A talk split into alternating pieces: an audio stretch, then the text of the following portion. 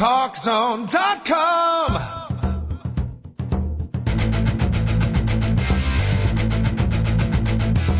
Now, Talk Zone presents Two Guys and a Mic, your mid-morning break sports talk show. It's a passionate yet lighthearted look at the world of sports, featuring the coach, John Cohn, and the big dog, Joe Radwanski. They'll recap the games from yesterday, look ahead to the matchups tonight, and cover a lot more in between. Now, Two Guys and a Mic on TalkZone.com. This is Two Guys in a Mic, TalkZone.com. Jordan Burnfield back in the studio again today. If you didn't like me yesterday, well, too bad. You got me again this morning. And I'm also joined by Justin Weiner as we are prepared for what should be a very interesting show. Justin, last night, if you were a Chicago sports fan, you had to watch the Bulls go out and get pantsed by the Miami Heat. You watched Cristobal Huet basically settle the goalie discussion for all intents and purposes as the Hawks head into the playoffs.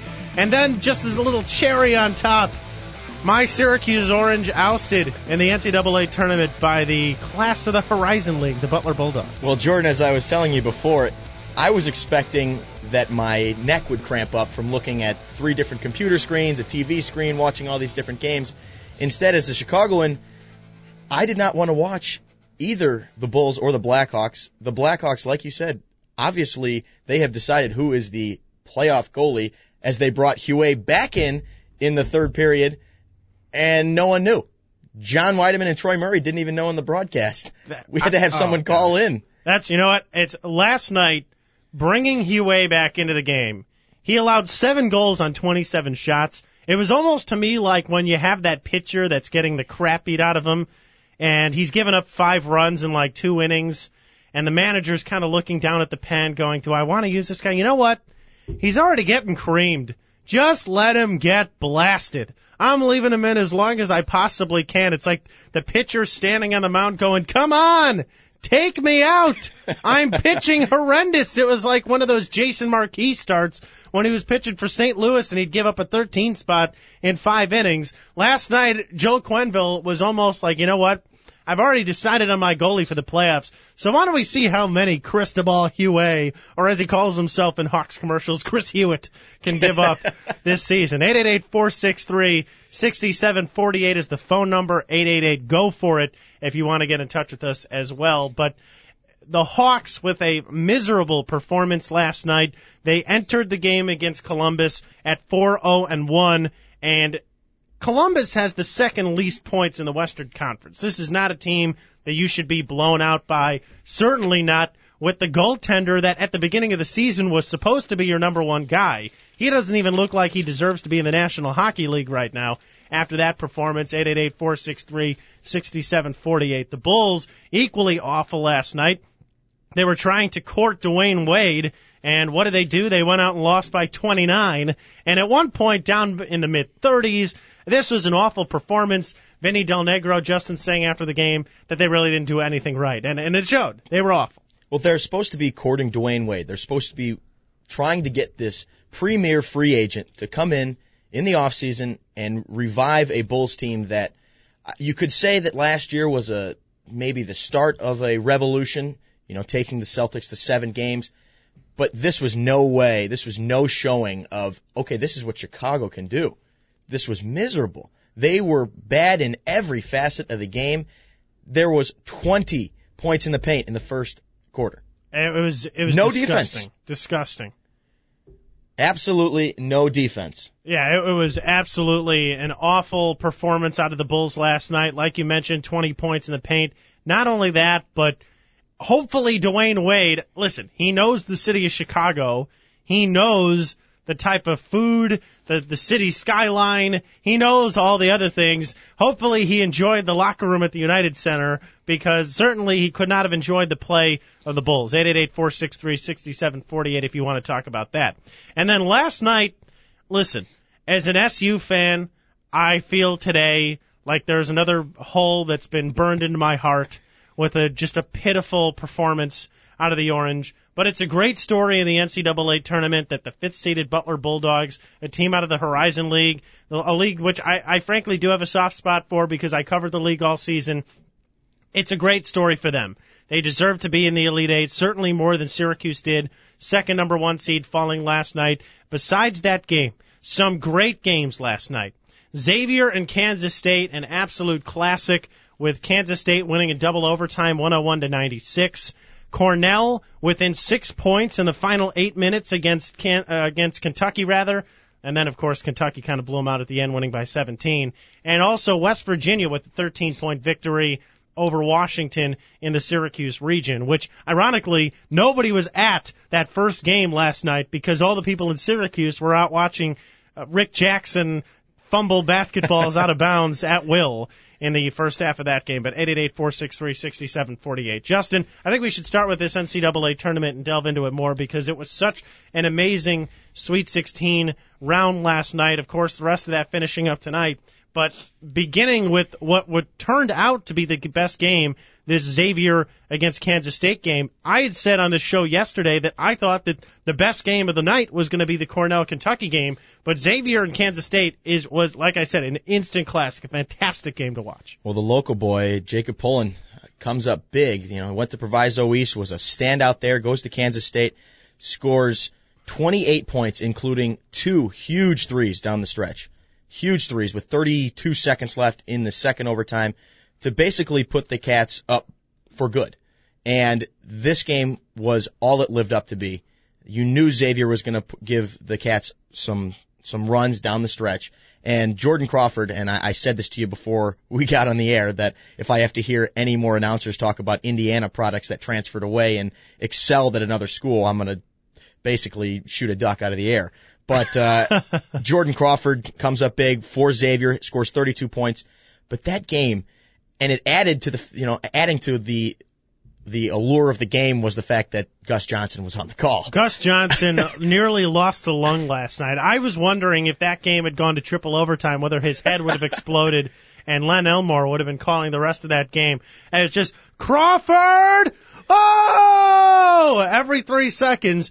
Listen, and I said this to you before we got on the air. I love Gus in a game like that. But when Butler was taking down my orange, I wanted to just, I, I wanted to mute the TV. I couldn't take Gus going nuts on Willie Veasley's three that bounced off the heel of the rim, basically hit the roof of the Excel Solutions Center, whatever the hell they call that place, and fell back into the net, which was the ceiling basket for Butler last night. But Kansas State to me is that, you know, Xavier is a great program that does not get a lot of attention because the route of the the Atlantic 10. The A10 has gotten a little more attention over the last few years, but certainly when you look at the successes that Xavier has had, they've been to the Elite Eight. They've been, or they've actually been to the Elite Eight twice in the last six years and been to the Sweet 16 twice. So this is a program that con- continually excels in the NCAA tournament.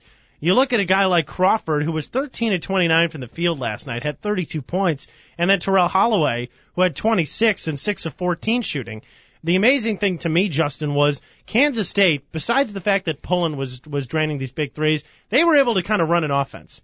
Xavier in the final five minutes of regulation and then in overtime was literally coming down the floor, stepping inside half court and bombing threes from wherever they were, and we're just draining them from all over the court. Well, keep in mind, you're also in Salt Lake City, so you're in the second overtime, and you're 4,000 feet above sea level, so you're dead.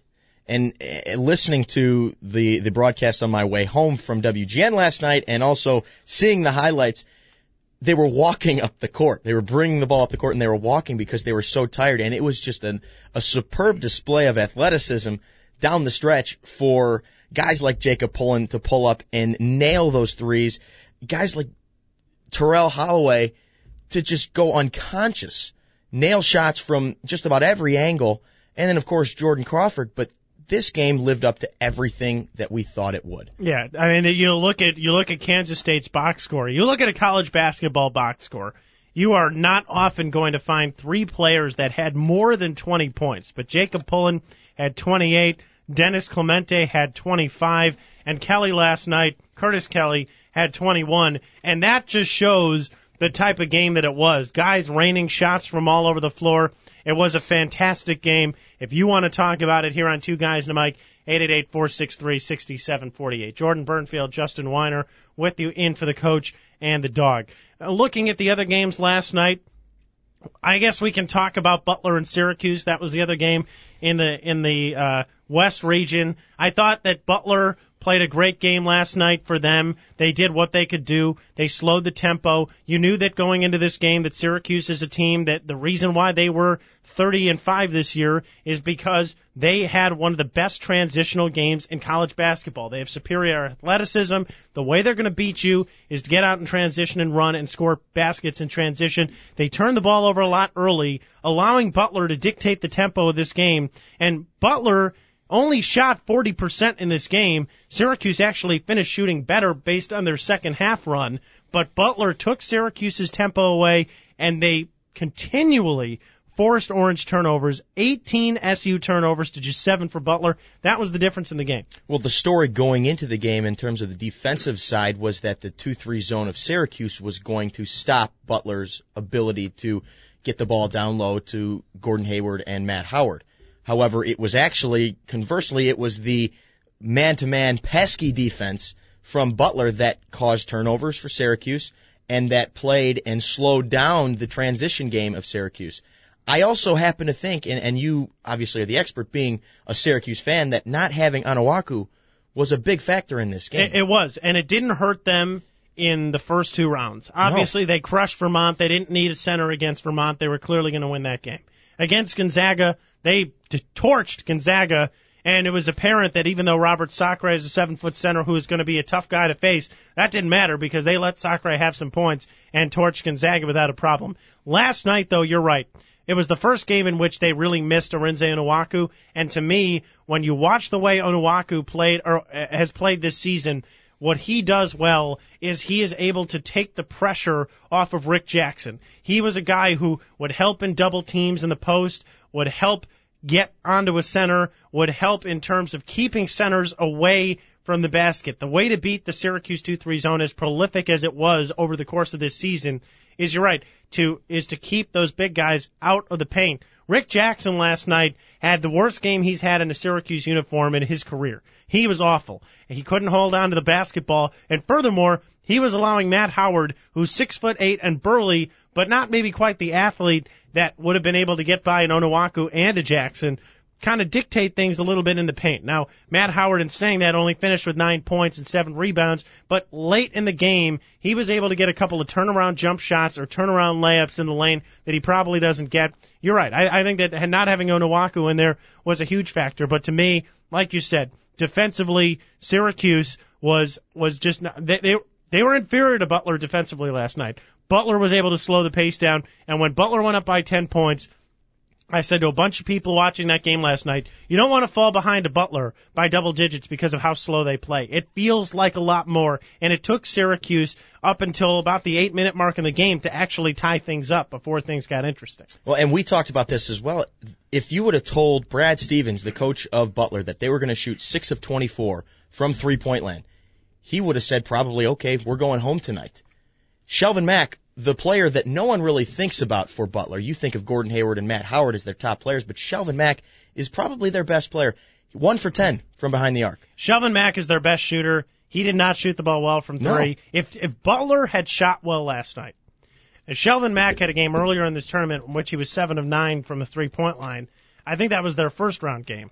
But to me, it, when you when you look at Shelvin Mack going one for 10 from three. If he had been able to go four for 10, Butler probably blows Syracuse out. Furthermore, you've got, you know, guys like Gordon Hayward, who was four for seven from the field. If he had had more touches, that probably would have made a difference. Syracuse defensively in the second half was able to clamp things down a little bit. But Shelvin Mack going 5 for 19 from the field and Butler still winning the game shows you how poorly Syracuse played. Wes Johnson, 6 of 10 from the field with 17 points and 9 rebounds. It looks good in the stat sheet. He did not show up in the first half. Andy Rautins had two field goal attempts in the first half.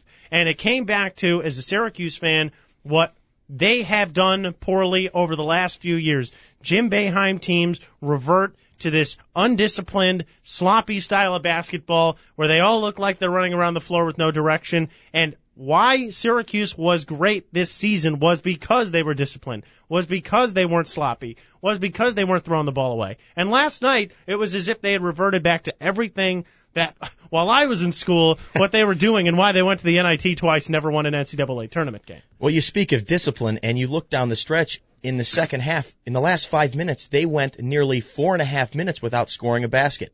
There was no discipline down the stretch. They were turning the ball over, and it was almost like uh, the movie Replacements with Clifford Franklin not being able to catch the ball. Yeah. It was miserable to watch this team because, frankly, I had them in my Final Four. Now I'm I'm not even worried about my bracket at this point. Oh, my bracket's my bracket's completely busted. done. Completely busted. And I just thought that Syracuse, like you said, played probably one of their worst games of the season. It was their worst game of the year. And 888-463-6748, two guys in the mic with you here on the TalkZone.com. Uh, West Virginia last night, 69 to 56 over Washington. I actually thought that Washington would perform better, but Huggins, you know, every year this guy's this guy's a machine. His teams always perform well. West Virginia and and, and Huggins said this after the game last night, Justin. They are so much better defensively now than they were probably three or four weeks ago. West Virginia, this entire tournament, has been able to clamp down defensively, and really in the Big East tournament, which they won, they they are a classic team, or classic case of a team that has made enormous improvements over the course of the season, and it shows what a good coach Bob Huggins is to see the improvements this team has made. They hold Washington to 56 points last night. They win it by the score 69 to 56. They hold Washington to 39% from the field, 27% from three. And I mean that that's one of the biggest reasons why the Mountaineers not only are going to the Elite 8, but may now be that team that could win the national championship. They certainly have every And it makes me sick. well, you look at it, the Big East teams, there were eight coming in, the most of any conference, and now there's only one, West Virginia. And of course, it's going to make you sick as a Syracuse fan, but they did an unbelievable job of shutting down Quincy Pondexter. Pondexter. Yes. Unbelievable job. And you have Da'Sean Butler for the Mountaineers who gets hurt. He hurts his right hand, and you already have Brian out. And yet they were still able to play spectacular defense, shut down defense, especially in the second half, and close out this game. You know, you had two Cinderellas per se that were supposedly going to make their way through and continue to dance after midnight, but to take a line from Gus Johnson, the slipper didn't fit, Yeah. and Washington just didn't play well enough down the stretch. You know what? I also thought, and I mentioned this on the show yesterday. I thought that Washington was better. They didn't. They they're not really a Cinderella to me. They're an underseeded team because they're the Pac-10 champion and the Pac-10 stunk this year. But Washington is sort of like Lorenzo Romar has had teams in the Sweet 16 before. Washington has been a good team before. It just circumstantially this year the Pac-10 was bad, so they may they were maybe a little bit underseeded. I also thought yesterday that Cornell may have been a little bit underseeded, but it's it's clear though that Kentucky right now is probably the scariest team to face in the NCAA tournament. If West Virginia can play the defense that they did, they might be able to take out a team like Kentucky. That's why they might be that dark horse team. But Kentucky showed last night why they are where they are. 62 to 45, a victory over the Cornell Big Red last night in Syracuse, where it was really a home game for the Big Red, as it's only an hour from the Syracuse campus, but you had eight seniors on this Cornell club. I was rooting so hard for Cornell. They get off to a 10-1 lead, and then after that, it just kind of slips away from them. Demarcus Cousins, listen, John Wall had his eight and eight and seven, but Demarcus Cousins is a, is a beast. I mean, the 16 points he had when Cornell got off to that big run, Kentucky started feeding Cousins underneath, and that's when Kentucky started to flex the muscles. Oh, it was it was really fun to watch the NBA caliber talent for Kentucky because you look at John Wall and DeMarcus Cousins, both freshmen, both can play at that level. It's just it, it is very fun to watch. And a Cornell team, the biggest problem was their three point shooting. They're the number one team coming into the game in three point shooting in the country, Yep. and they shoot 23, 24 percent Yeah. from from Triple City. It was just it was bad, and I I was feeling the Cornell Cinderella story because of the way they played in the first two games, because of the way that they shot the ball and their disciplined game. But Kentucky just overmatched them with the the size and also the athleticism. There was no comparison in terms of athleticism. I actually thought last night that Cornell might be a team that could take out Kentucky, as crazy as it sounds. So did I. Because Cornell is such a great three point shooting team, and because of how bad a three point shooting team Kentucky is. They were two for 16 from three last night, and that's not really an aberration. Kentucky is not, is not a good three point shooting team by any standard. And so I thought last night if Cornell had gone out and been able to hit the threes and been able to shoot the ball the way they did in the first two rounds, where they crushed their first two opponents in Temple and Wisconsin. I thought that you know, at, thinking about it that way, that maybe you know trading threes for twos, Cornell might be able to pull off that upset. But Kentucky is just so tough, and they're probably cheating their butts off because that's what John Calipari does. But if they win the title this year, you can pull the banner down in 10 years and no one's going to care. They're still going to remember the title. It pains me to see Calipari on his way to possibly another national title. Isn't he slick though? Isn't he just He a is. slick talker? I mean, regardless of the fact that he's probably got violations up the you know what for for this team this year and why they were able to acquire so many NBA players on the same team, but this guy is just he's so slick. It's almost like he could be robbing me and I'd still be just listening to him talk. And I'd be saying, you know what? You're right, John. You are such a slick guy. And I, and by the by the end of the conversation, my house would be bare as he's taken everything out of it. and I would be okay with it. I, I would be. I'd be like, you know what, John wanted to do it. That It's was okay. a, you know what? That was a great robbery. That was a great sale. I think that was fantastic. Yeah. Because he does. Here, here's the thing. Bobby Knight made a point that a guy that has NCAA violations at his prior two schools should not be a coach anymore. And that's what Calipari is, but yet he still brings wins because of reasons that we don't necessarily know. Obviously, violations is what we're assuming. Yeah, well, he is a great coach too. Great coach. Yeah. Fantastic coach. But I gotta be honest, it it's not it's not good to have a guy like that constantly winning when you know that in his past he has violations. Yeah, I we're we're going to take our first time out here on two guys and a mic, but real quickly of the games coming up tomorrow or tonight, rather. Tennessee, Ohio State. Who do you like? I like I like Evan Turner big time. He has such a great supporting class supporting class or cast. Uh, David Lighty and Eric Diebler can just shoot the rock. And and Lauderdale too, tough underneath. I, I would agree. Ohio State. I like Northern Iowa to beat Michigan State minus Kalin Lucas. I like Oh. uh, I like St. Mary's over Baylor tonight, and I also like Duke over Purdue. I like the Duke over Purdue, but I'm also slightly biased towards one of my good friends, Jon Scheyer. Yes. I, I think that Duke just has too much for Purdue to handle. In terms of the Michigan State, Northern Iowa, I love the story of Northern Iowa, but you look at Korie Lucious, fresh off a buzzer beater over, over Maryland. He's going to be the guy that has to take over the ball handling capabilities. no. Kalin Lucas. No no Kalin Lucas. Yes, but still, you look at Tom Izzo and his record and his ability to get his teams ready. Can't bet against Izzo, You can't. but you can bet against no Kalin Lucas. True. Very, very much true. So I'm actually, I'm taking Ohio State. I like Michigan State. St. Mary's and Baylor, that scares me. I, I, I like your pick of St. Mary's. Omar Samhan. Lace, Darius Dunn is like one him, heck of a yeah. player. He is good. He is He very is one heck of a player, but And I- they're a great story too. After all the things that happened to them early in the decade with the Patrick Dennehy and Carlton Dotson situation with the murder and Dave Bliss and all the controversy that went on over there, when you think about now what Scott Drew has been able to do, taking that team from the depths of hell, really, uh, Uh, literally and figuratively, and bringing that team out to where they are now. It's a fantastic story. I I would be happy to see Baylor win, but I love St. Mary's. I love Omar Samhan. I love a Matthew Dellavedova. Love that team. love them. And at least for the rest of this tournament, give me some upsets. I hope every one seed loses except Duke because I'm a bitter one seed fan. Thank you very much. 888-463-6748. 888 go for it. This is two guys in the mic, talkzone.com. Stay with us. Give us a call. Let's talk tournament, folks. Or we can talk about Hue. You want to do that?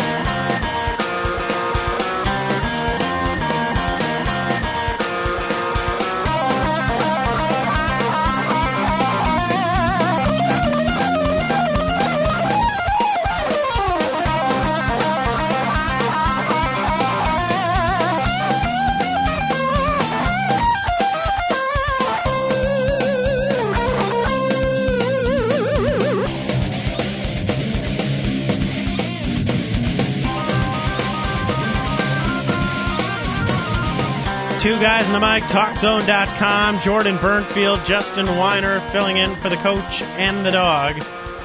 NCAA Tournament Sweet 16 continuing. I want all upsets the rest of the way. No one seeds. Get them out. If my team can't win, I don't want your team to win. That's what I say. Give me Omar Samhan. Give me Ali Farokhmanesh. Give me. I don't want Tennessee.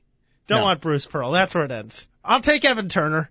And then, uh, I, you know What what? I, about I do Brian like Zoubek? Duke. What I- about Brian Zoubek? yeah, I do like Duke. I've always liked Duke. That is the one team that a lot of people hate that I like. And it and it really has nothing to do with Jon Scheyer. This I honestly and I like Jon Scheyer. I have nothing against Jon Scheyer. Nice kid. I liked Duke ever since they beat Arkansas in the national championship in like what was it, 93, I think? Yeah. I remember as a little kid watching that game, staying up late to watch that game and to watch Duke win. And I think that was Grant Hill, Duke, and and th- and that era of Duke. And if, ever since then, I always liked Duke, and so they've kind of been my team when my team is out. You know, uh, whether if Syracuse or Illinois growing up, Duke was always my other team. So I'd be happy to see Coach Krzyzewski and the boys come up with a with, with another national title because he he's you can't really bet against Mike Krzyzewski. He's just a great guy. You know they have an iPhone app for him now, Do they really? the Coach K app. Does it give you life lessons? Do you like click on the iPhone app and it'll be like, you are a great person. You should live your day like every day is your last. This Try is how you win today. 900 games coaching college basketball. Yes. I'm I'm going to look this up right now. The Uh, Coach K app. I just want to know what it is. Like, are there are there pictures of Duke practices where like Jon Scheyer and It's Brian listed. Zoubek and Nolan Zub and Nolan Smith are running three man weave? It is listed as a game. Um, let's see here. Utilizes multi-touch controls that immerse a player into exciting series of races against multiple uh, AI opponents. Let's see. The game includes three levels of competitions with stops in New York City, China, Durham, North Carolina, and home to Coach K's Blue Devils. Coaching tips. How much does this app cost? This app is two ninety nine you on. you have to pay for this. You have to pay for it. I have to pay for this app. They're they're shooting. Uh, let's see. They're um, uh, there's obstacle courses, This, this trend-setting graphics. trend-setting graphics. Players also have the ability to customize their avatars. Yeah, I think I'm done. No, no coach, no, no Coach K app for me. Eight eight eight four six three sixty seven forty eight. We've talked a bunch of college buckets. We would love for you to join us in the discussion. I want to transition though. For those of you who are from the Chicago area, and let's face it, that's where most of our listeners are from, except for our few Antarctic listeners that are always checking in, and we appreciate you listening down North in Pole Antarctica. listeners as well. Our North, we are big in the North Pole, very big in the North Pole, and uh, I know Santa listens to uh, a couple of Jews in studio. Hanukkah Harry. Yeah, yeah. Eight eight eight four six three sixty seven forty eight. The Blackhawks last night were so god awful in every respect of the game. Let's just be honest. You lose eight to three. Cristobal Huet gives up seven goals on 27 shots. It almost looked like I was watching a high school game in which they put that little that guy who has tried really hard but clearly isn't qualified for the high school team and they were just going to let him play because they wanted to be nice and the coach said, "Guys, don't say anything to him even if he gives up 15 goals. He's earned this ability to play."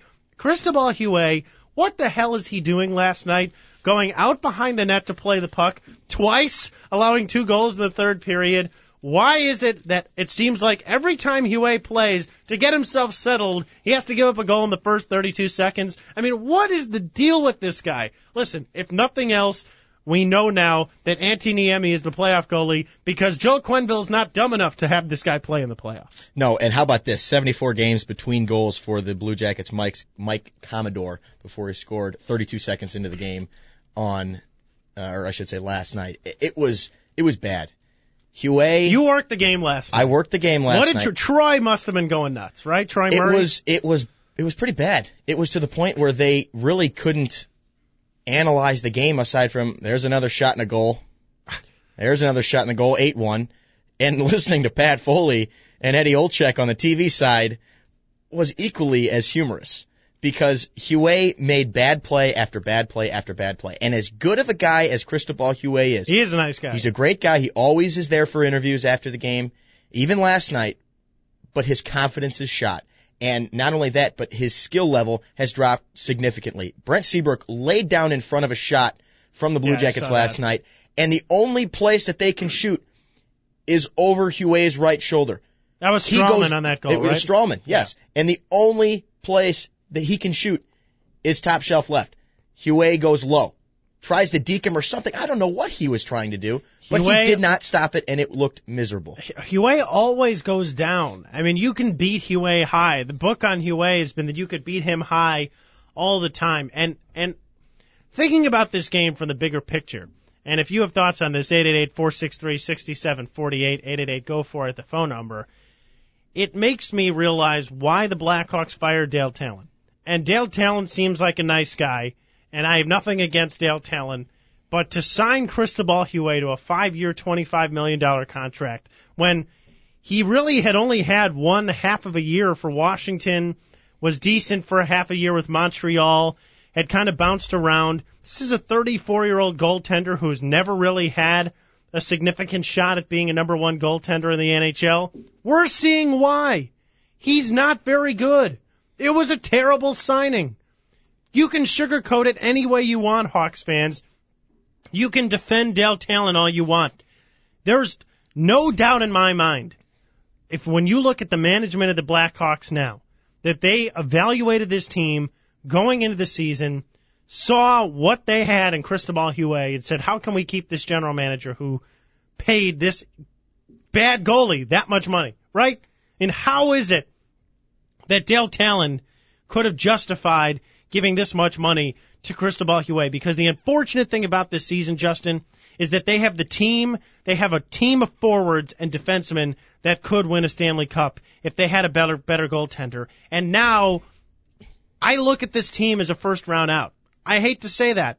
That's what they look like to me. I'm not saying that they're going to lose in the first round, but if Detroit ends up being the eighth seed in the Western Conference, I am scared as a Blackhawks fan that this team is going down in the first round. There have been three goaltenders all time that were rookies that have won the Stanley Cup. And I know that Cam Ward did it in 2006, but I'm not so sure Antti Niemi can do that in 2010. Well, to play devil's advocate, if I can, it hasn't been all on the goaltending. The defense has been pretty bad in the last few games. Since Terrible. Since the Olympic break, this team has not played well. No, I mean, listen, the defense, the defense has been inexcusable in a lot of games since the since the Olympic break. You're absolutely right. Brian Campbell being decapitated by Ovechkin was a bad loss for us. The fact that Brian Campbell is now out for the season and they're not going to have him, especially on the power play, which has struggled over the last few weeks, that hurts. And he is a good defenseman, no matter what people say. A lot of people don't give him the credit because he gets paid a lot of money. He is a good defenseman in his own zone. I, maybe he's not Duncan Keith, but he is a good defenseman. Kim Johnsson being hurt, I think, does hurt them a little bit. Obviously, having Seabrook out for a few games after that cheap shot by Wisniewski hurts. Okay, and and, and certainly when you have Nick Boynton and and Jordan Hendry and Brent Sopel replacing those guys, they're just not as they're not as good of players. I mean, you it's the bottom line. Defensively, they've not been that good. But, but, Antti Niemi and Cristobal Huet have been shaky all season. Hugh, or Niemi was good at the early point in the season, and and certainly has been a little shakier lately. And it's nothing on him last night, but I mean, Joel Quenneville gives Huet this opportunity last night after Niemi pitched a shutout in their biggest game of the year against the Coyotes and said, listen, we're going to try to get your confidence up to going into the playoffs. And he lays this egg, and it just brings me back to the entire point of this team, if they had a better goalie, could easily do it this year. And with the salary cap being what it is and the fact that it's going to come down next year, this is their chance to win the cup as constructed. And they, I don't see how any Hawk fan could be confident in them now that now that they've seen what they've seen out of the goaltending this year. Well, for Huet last night, Jordan, it had to be carpe diem. It had to be go in there, seize this opportunity, seize the day, and come out with a win. Show the city of Chicago, show my teammates that you can have confidence in me. He did the exact opposite. He was, well, 32 seconds in, he had a goal scored on him. It He was not horrendous. good, absolutely horrendous. And you look at this team; they are four, four, and two in their last ten. Detroit eight, one, and one in their last ten. If you have to face Detroit in that first round, I have a very good feeling, and and as as bad as it is, because I want this Hawks team to go and fight for Lord Stanley's Cup, they could they could lose in four games to to Detroit. I agree. Listen, Detroit uh, all season, at least in the early part of the season when Detroit's players were all hurt. I watched that Detroit team and I said, well, this this this era is over. But they were Detroit was not playing well. It's it's it's just that they were hurt. I mean, listen, is Jimmy Howard a great goalie? No. Is Chris Osgood a great goalie? No. Could the Hawks score a lot of goals on those goalies? Yes. But Pavel Datsyuk is back. Franzen is back. And that line, uh, Kronwall is back. Uh, Lidstrom is still Lidstrom. I mean, they they are loaded. Zetterberg. I mean, what are we going to do against this team? Listen, I they would be the scariest eight seed in the history of hockey. I, to play them in the first round is not a good situation for the Blackhawks. The only thing you can hope right now, if you're a Hawks fan, is either they get the one seed and Detroit continues to play hot and they get the seven seed or the six seed and Nashville and some of these other teams at the bottom fall down to the eighth seed, mm-hmm. or you have to hope the Blackhawks skitter a little bit and finish in the second seed so that they don't have to face, as long as they don't have to face Detroit in the first round, because after how enormously exciting and fun this Blackhawks season has been for the most part, it would be awful for it to end in the first round of the Western Conference playoffs with some kind of catastrophic series end against Detroit. It would go down in Chicago history as failures such as the 2003 Chicago Cubs. As the, I'm sorry to bring that up. I know. But, on, on a day when Syracuse loses, I'm going to be talking about the 03 Cubs. Let's bring the oh up Bears. the 08 Cubs, the Bears. In 06, where they get to the Super Bowl, but that was about it. But Rex Grossman decided to be Rex Grossman in exactly. the Super Bowl. And it would be a failure. I, I don't Huge. think there's any way to get around that word that if they lose in the first round, it would be a failure. And right now, they're sitting in second. San Jose won last night. They have 100 points. The Hawks have 99. And then you look at Detroit, they have 87, but they are climbing. And you're going to look to that last game on April 11th when they face Detroit. That's the last game of the regular season. Why do we always have to finish the season against them? You know what? In Why? some, I, Honestly, asked, can we just stop playing question. Detroit on the last day of the season? But it, it's almost like a playoff tune-up, if you will, because if you have to play them, God forbid you have to play them in the first round. You get that last game, you see what they have. Let's say you beat them up. Well, then they're going to come back firing in that in that first game. But I, listened to Jesse Rogers uh, this morning, I should say yesterday morning on ESPN 1000, and he said there are very few teams in the NHL that can hang with the Hawks during seven ga- during a seven game series. The goaltending has to just be good enough. It doesn't have to be great. Right. Antti Niemi pitching a shutout, stopping 28 shots from Phoenix, that was spectacular. But Antti Niemi only has to really stop one or two goals. Or I could give up, I should say, one or two goals, and that could be good enough for the It Hawks to could be, but here's the thing, and and I, I want people's thoughts on this. Eight eight eight four six three sixty seven forty eight. One of the biggest problems is you're right. Okay, should should the Hawks go into the playoffs as is? They are obviously one of the most talented hockey teams. No one can really hang with them in terms of puck possession, other than maybe Detroit. In terms of the way they are able to possess the puck in their in the offensive zone, the amount of good forwards and defensemen they have on offense to score a lot of goals. You're right.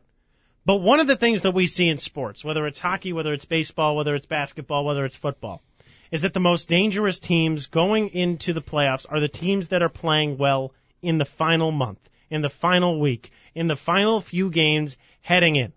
And while the Blackhawks are a one or a two seed in the Western Conference, that's a product of how they played earlier in the year.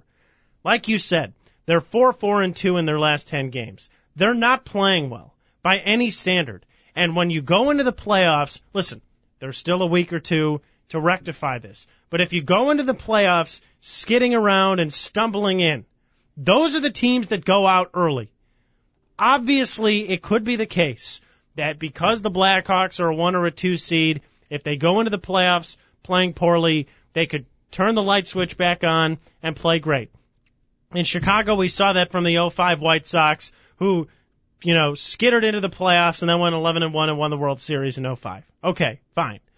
But you don't want to be that team that is playing its worst hockey of the year, going into the postseason, especially if you have to face Detroit in the first round. There is a certain level of confidence that is had by a team that goes into the playoffs playing their best. And the Hawks players have said repeatedly that they want to be playing their best hockey going into the into the playoffs. And they know what they have to do. But do it already. Because if you don't, you're going out. You're not going to just turn it on. Most teams don't. The percentages favor the teams that get hot and go into the playoffs playing well. Very much so. And you look at this team, you thought yesterday going into the last 10 games it was going to be a sprint towards the playoffs. Instead, it's almost like we have to hit the reset button and say, okay, we now have nine games left towards the playoffs. You have Columbus coming in on Sunday. You have to get a win against Columbus.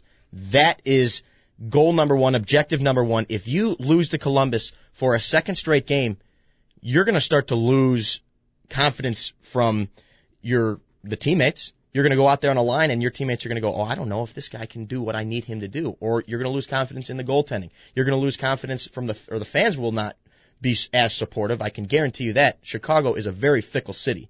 Not not nearly on the level as New York or Philadelphia or anything like that, but you will lose some of the support. You will hear boos in the Madhouse on Madison on Sunday Yeah. if the Hawks lose to Columbus. If they give up a couple quick goals in the first period. This is a team that needs to play well down the stretch because they're a young team. If they're not riding a high, young players, and I don't care how good, how skilled they are, they can't just flip on the switch. They're not guys like Pavel Datsyuk. They're not guys like Henrik Zetterberg that have been there before that say, okay, we had a hiccup here. Let's, let's turn it around and let's play well during the playoffs. They can't do it. Flat out, no questions asked. You have to go in on a high or else you're going to be out, a quick out in the first round. Yeah, eight eight eight four six three sixty seven forty eight. It's not it right now as as a Blackhawks fan, you've got to be nervous. And the way their team, the way this team is performing right now, you got to be nervous. A month or two month or two ago, you would have been feeling like they're going to be hoisting the cup, and Jonathan Toews and Patrick Kane are going to be smooching the cup on the ice at the United Center in June. But right now, the way this team is playing. It is not looking good for the Blackhawks and, and, you know, for all those people that have jumped on the bandwagon for this Blackhawk team. The one thing that John McDonough and Jay Blunk have said the whole time is that they have to win. And if they don't win, their window will close because this is a franchise that has made amazing strides and deserves all the credit in the world for what they've done. But they gotta win. It's the bottom line. 888-463-6748. Time for us to take another break here on Two Guys in the Mic. When we come back, talk a little bit about that Bulls debacle last night. Also get back into the NCAA tournament, get to those topics and a little more after this. This is Two Guys in the Mic on TalkZone.com with Justin and Jordan filling in for the coach and the dog.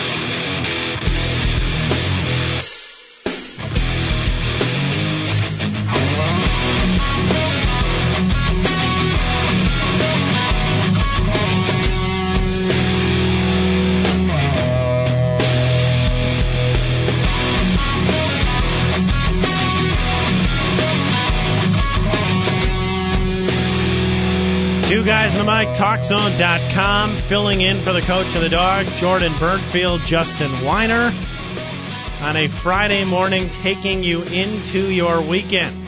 888-463-6748 is the telephone number if you would like to contact our lovely show. Bulls last night lose by 29 to the Miami Heat. And Justin, I'll just come right out and say it. Bulls last night, they're three and a half games heading into last night behind Miami for the seventh spot in the East. Toronto is two games ahead of them. The Bulls know they need this game. You listen to Vinny yesterday, you listen to Noah yesterday, you listen to any of the players that talked before the game yesterday, they knew how important this game was. So how the hell do you justify going out and getting absolutely demolished by Miami on your home floor? How do you do it? It's almost as if the Bulls have resigned themselves to the fact that following that 10 game losing streak in which they've had a bunch of injuries, in which they have not played well, it's like they're saying, you know what? It is what it is. We're done. We'll get them in free agency. The season is over. But that's the thing.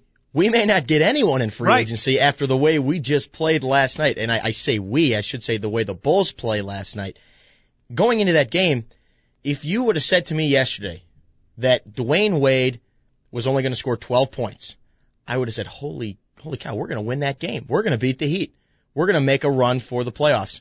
Instead, Jermaine O'Neal scores 24 and the Bulls play probably the worst game or the second worst game minus the uh, wonderful loss of giving up about 30 points and, and losing early on in the season to the Nets. And they were down 31 at halftime. For Miami, that is their third largest lead in franchise history at halftime. The Bulls played uninspired. They played poor. And To say the frankly, least. yeah, poor is putting it nicely. And as a team that wants to court free agents like Dwyane Wade, like Chris Bosh, the, this is not the way to play. This is not the way to say, okay, come play for Chicago. You love our city. You love our food, like you said at the beginning of the show. Great food in the city. Great food. Great place to be. Our basketball I'd be a teams. thinner if I didn't live here. Exactly. Our football team's good. Our baseball teams are good. Our hockey team's good. Our basketball team stinks. But then we get back to everything else. No one is going to want to play here if this is the way a team plays. And don't get me wrong, seeing Dwyane Wade and Derrick Rose in the backcourt, that's a hellacious backcourt. That Oh. would be almost impossible to defend. You're going to try to stop Dwyane Wade, who is just as quick, if not quicker than Derrick Rose, who is just as quick, if, if not quicker than Dwyane Wade. You know, it, it's, what are you going to do? Take the lesser of two evils. Guard one of them. Yeah. Double team one of them and let the other one beat you. There's no question. It would be a fantastic backcourt. The the Bulls really only have enough money to sign one max contract. They have about 22 million dollars available. The starting max contract is 16.5. So they're not going to be able to get two superstar free agents, as some people have suggested, unless they do a sign and trade, which then they could acquire two big free agents. But in all likelihood, they're only going to have enough cap room to get one. What I wonder is if you are, you know, if if if you're the Bulls right now, would it be better for them to miss the playoffs and get that lottery pick, or is it better for them to make the playoffs and develop more of these guys? I think right now it's looking like the Bulls may not have a choice, and they may end up out of the playoff hunt no matter what.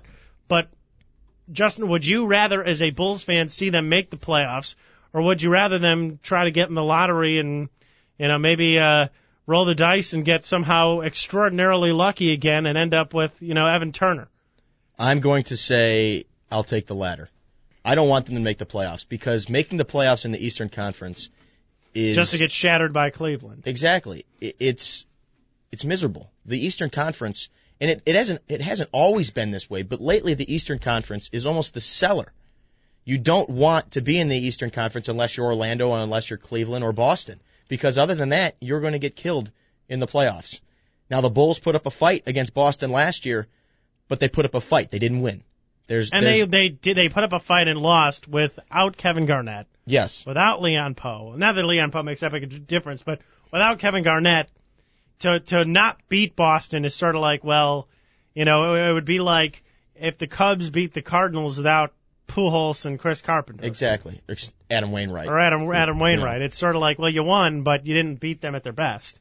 So- Exactly. And, and if I'm a Bulls team, I would much rather get lucky, get that maybe one, two, or three in the lottery, and go into the next season and basically start anew.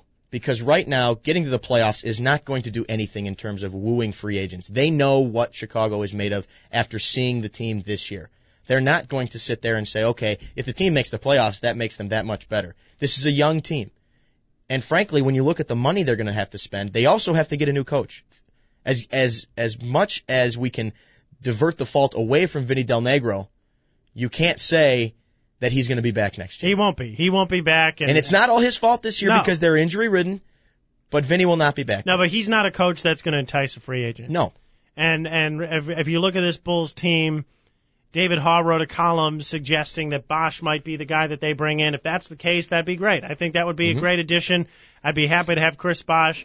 Great player on the interior, can shoot, can do it all in terms of filling a forward role, can be a back to the basket guy if they need him to be. He's really, you know, uh, Chris Bosh would be, I'd, I'd be happy with him, but you know, to, to to lose that that game last night. The one thing that I worry about, of course, is that you know everybody's trying to get in the race for this for this uh, big free agent class, and the Bulls better get one of these guys because they're playing like they're just trying to tank themselves out to get a lottery pick and assume they're going to get a free agent. If they don't get one, then this season was a colossal failure for the Bulls and for a lot of other teams that are tanking it to get one of these free agents.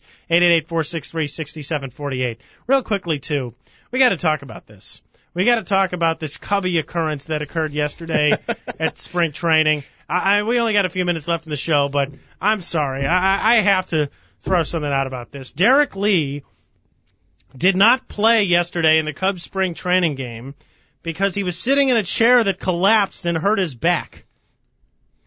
Let's take a second for that to sink in.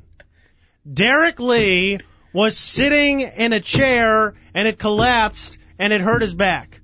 According to Lou Piniella, he is going to play today in spring training and he should be fine. But why do I just continue to wonder? You know, I don't believe in curses. I'm not one of these Cub fans that thinks that the Billy Goat is why they haven't won in 101 years. But when you hear stories like this, you start to question whether the Cubs may really actually be cursed. Let's just go through a few of these. Sammy Sosa's sneeze puts him on the disabled list. Yep. Dempster breaks his toe jumping out of the dugout. Yep. Um, we can go all the way back. Carlos Zambrano suffers an elbow injury from spending too much time on the computer. Yeah. I wonder Uh, whether he was really chatting Yeah, on exactly. AOL. Farnsworth wrecks his knee kicking an electric fan. I, I mean, Wood slips in the hot tub, hurts Yeah. his back. Yep. And how about this? In the Chicago Tribune today, Coach K even said a little something about the Cubs. He goes, For a while, I dated my wife. I had trouble living up to the expectations of her former boyfriend. Just judge people for who they are right now. We're not the Yankees. We're not, thank goodness, the Cubs. It's different. It's college. Just give them an opportunity in response to living up to the expectations. The Cubs, i- i- they've become the butt of a joke. They've always been a butt of a joke, but I mean, this is sort of just. Steve you- Trout falls off an exercise bike. That's another good one. I mean, how do you like? How do you? How do you justify any of this stuff? How do you rationalize any of this? Really, I, I don't even know what to say. It's like the gods are out there saying you will never win because we are going to make sure that some catastrophic event occurs with the Cubs. It's it's so bizarre. Uh, You don't hear about this happening with any. I guess maybe there are some other weird injuries. I remember Kevin Brown fell and broke his wrist while allegedly playing with his kids.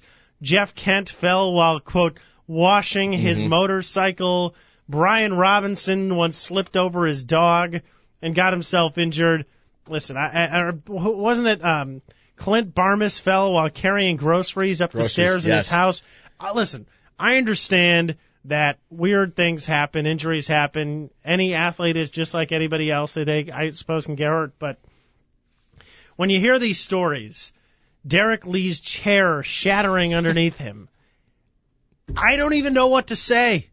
I just hope that this season that all the chairs in the Cubs clubhouse are very sturdy and that somebody sits in them and does a test and that that just can we have one year where nobody gets hurt. I would just like one year where, I, as a Cubs fan, if they don't win, if they don't do anything, it's just based on the fact that they weren't that good. That it's not because of some crippling injury. And say what you want about the 2009 Cubs, they were a disaster in many ways. But Aramis Ramirez going down, for all intents and purposes, killed the Cubs last season. They were injury ridden last right. season. So, so I mean, to win 83 games last year without Aramis Ramirez in 67 of them or whatever it was, mm-hmm. was sort of like, well, as bad as things went, as much of a jerk as Milton Bradley was, as, as bad as everything, as as you bad as Soriano was, as, yeah, Ron Artest. uh, He's a clown. We I mean, we we Brad, could spend we could spend an hour on Milton Bradley, Yeah. who is now apparently the new Kanye West of baseball. yeah, but I mean it just uh, for one year. Can we just have one year where the Cubs players are healthy and they just suck on their own merit? Can can we have that? I, I or win on their own merit, but that's obviously far less likely than anything else. Justin, it was fun doing the show with you today. It's been fun. Very good show. It was fun, and uh, I will be back on Monday. if he makes it through the weekend after the Syracuse loss. God, cannot believe it. Hopefully, more upsets occur. Go upsets. Omar Go low Samhan. seeds. Go Omar Samhan. Go everyone that is not a one or a two. I hope when I talk to you on Monday that we will have a bunch of teams that have never been to the Final Four descending upon Indianapolis. This is two guys in the mic. Justin and Jordan filling in for the coach and the big dog. Have a great weekend. I will talk to you on Monday.